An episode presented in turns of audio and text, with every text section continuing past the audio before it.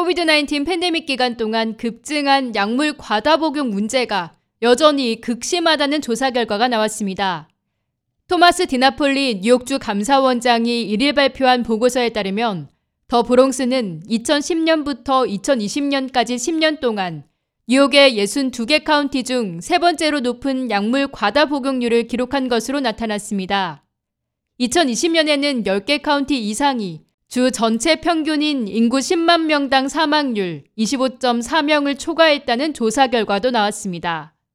더 브롱스의 약물 과다 복용률은 2010년 8.7%에서 2020년 38.7%로 급증했는데 이는 불법 펜타닐과 유사한 합성 오피오이드로 인한 사망이 크게 증가했기 때문으로 분석됩니다.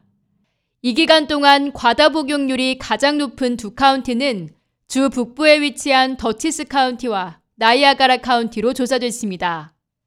2021년 뉴욕주 약물 과다 복용 사망의 약 85%가 오피오이드와 관련이 있으며 펜타닐 관련 사망은 2010년 전체 약물 과다 복용 사망률 11%에서 작년 78%로 큰 폭으로 증가했습니다.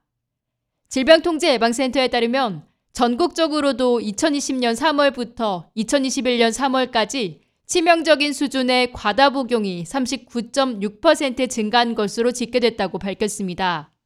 그러면서 치료, 예방, 회복 지원 서비스 등에 대한 낮은 접근성이 과다 복용으로 인한 사망률 증가에 기여했을 것이라고 추정했습니다.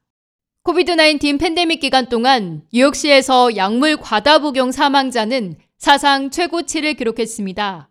특히 더 브롱스에서는 2020년 582명이 과다 복용으로 목숨을 잃었습니다.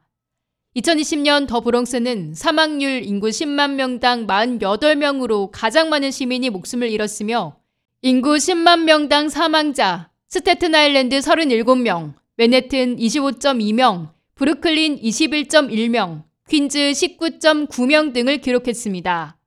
주 감사원실에 따르면 2019년부터 2021년까지 오피오이드 관련 사망자가 68% 급증한 반면 지난해에만 5천 명에 가까운 뉴욕 시민들의 목숨을 앗아갔습니다.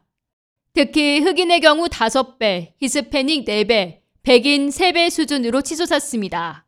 주 보건당국은 지난 8월 모든 약국에서 마약류 해독제인 날록손을 처방전 없이 구입 가능하도록 항상 구비하고 있어야 한다는 지침을 내린 바 있습니다.